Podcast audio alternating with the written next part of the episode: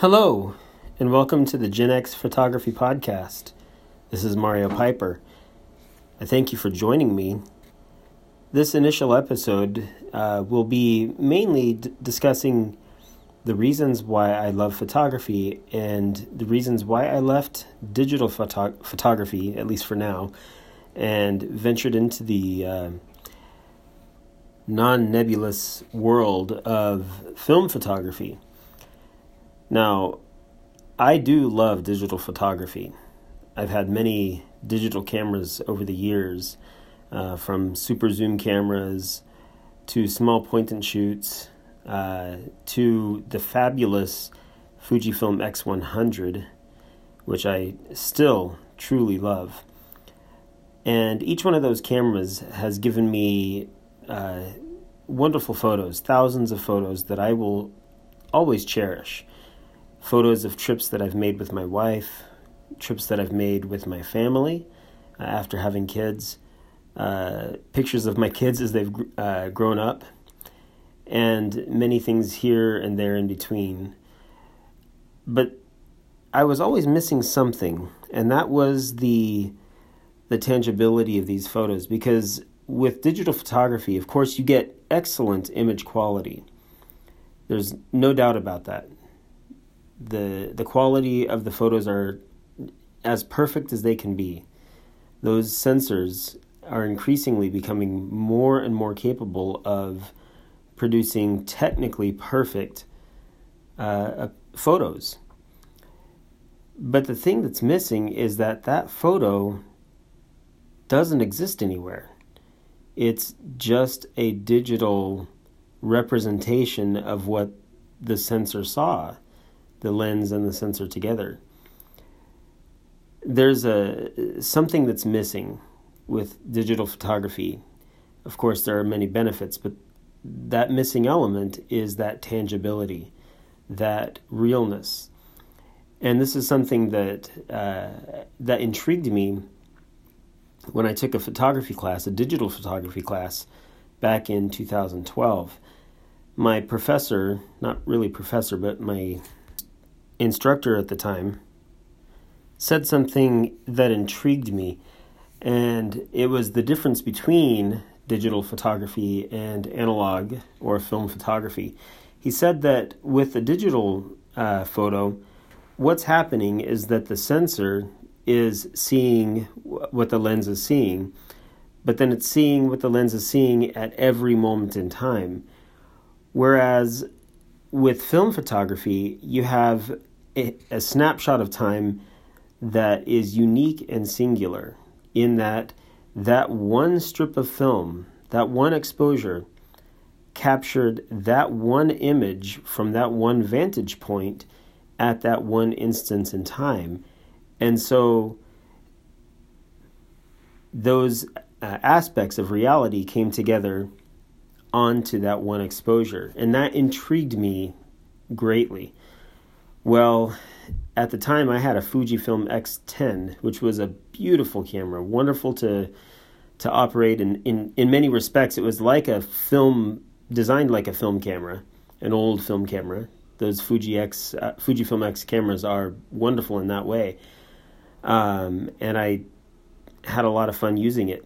But I yearned for what my uh, instructor was talking about uh, and that being the tangibility of film photography. Well, my first foray into it wasn't too successful. I I got a a, a free film camera, uh, not knowing how to use it. It was a an old um, from the '80s SLR, plastic fantastic SLR, and uh, I didn't know how to load film. I bought a roll of film, didn't know how to load it. Uh, thought I was shooting it sent it to uh, the dark room, um, and it came back as being a blank roll. So that kind of discouraged me for a little little bit. But then fast forward a few years, uh, I actually got out of photography and just used my iPhone for a little while, and that kind of taught me, I- interestingly, uh, what a a single focal length is like because with the iPhone, unless you pinch and zoom, you don't really have any zoom capabilities. Uh, it's just the one focal length, and I began to appreciate that. While I got back into pho- photography, I was really, really hoping at some point to be able to afford the Fujifilm X100. Uh, when I saw that um, back in 2011, I was smitten and uh, knew that that was the camera that I truly wanted. Well, I finally got it on the used market on Amazon, and uh, it worked wonderfully. I took it on a, a number of trips, um, captured some images from the west, the desert, uh, had a, a, a, good time with it, and I love that focal length, uh, 35 millimeter equivalent, um, nice and wide, not too wide, not like a fisheye, but wide enough to to really suit my my desires as a more of a landscape type photographer. That was back in 2018 when I got that. Well, 2019, summer of 2019, I just I don't know, that camera was the impetus to get me into film photography. I don't know if it was the design of it being a camera that looked quite analog with a nice viewfinder or or if it was just the the ideas that small idea that my instructor had given so many years years before uh, perhaps that started to seep into my soul i'm not sure but nonetheless i decided that i was going to get into film photography i saw that ektachrome uh, was reintroduced by kodak i didn't know what ektachrome was but i had heard of it and thought hey that's that's awesome so I bought some rolls. They were expensive, being slide film, but I still bought four rolls. They were my first rolls of film after that initial uh, hiccup of uh, uh, failed film photography uh, back in 2012. Um, I bought myself a Minolta Hi-Matic 7S uh, and for really cheap, a Minolta SRT 101 off of Facebook uh, Marketplace. And I shot my first roll of 35 millimeter film, that Ektachrome, in my Minolta uh, Hi-Matic 7S. It's a rangefinder camera. Didn't know what to expect. I didn't know how to work a rangefinder camera. It was my first time using that kind of a mechanism. Sent the uh, the uh, the roll to the darkroom out in California and got the results back and I must say I was I was amazed.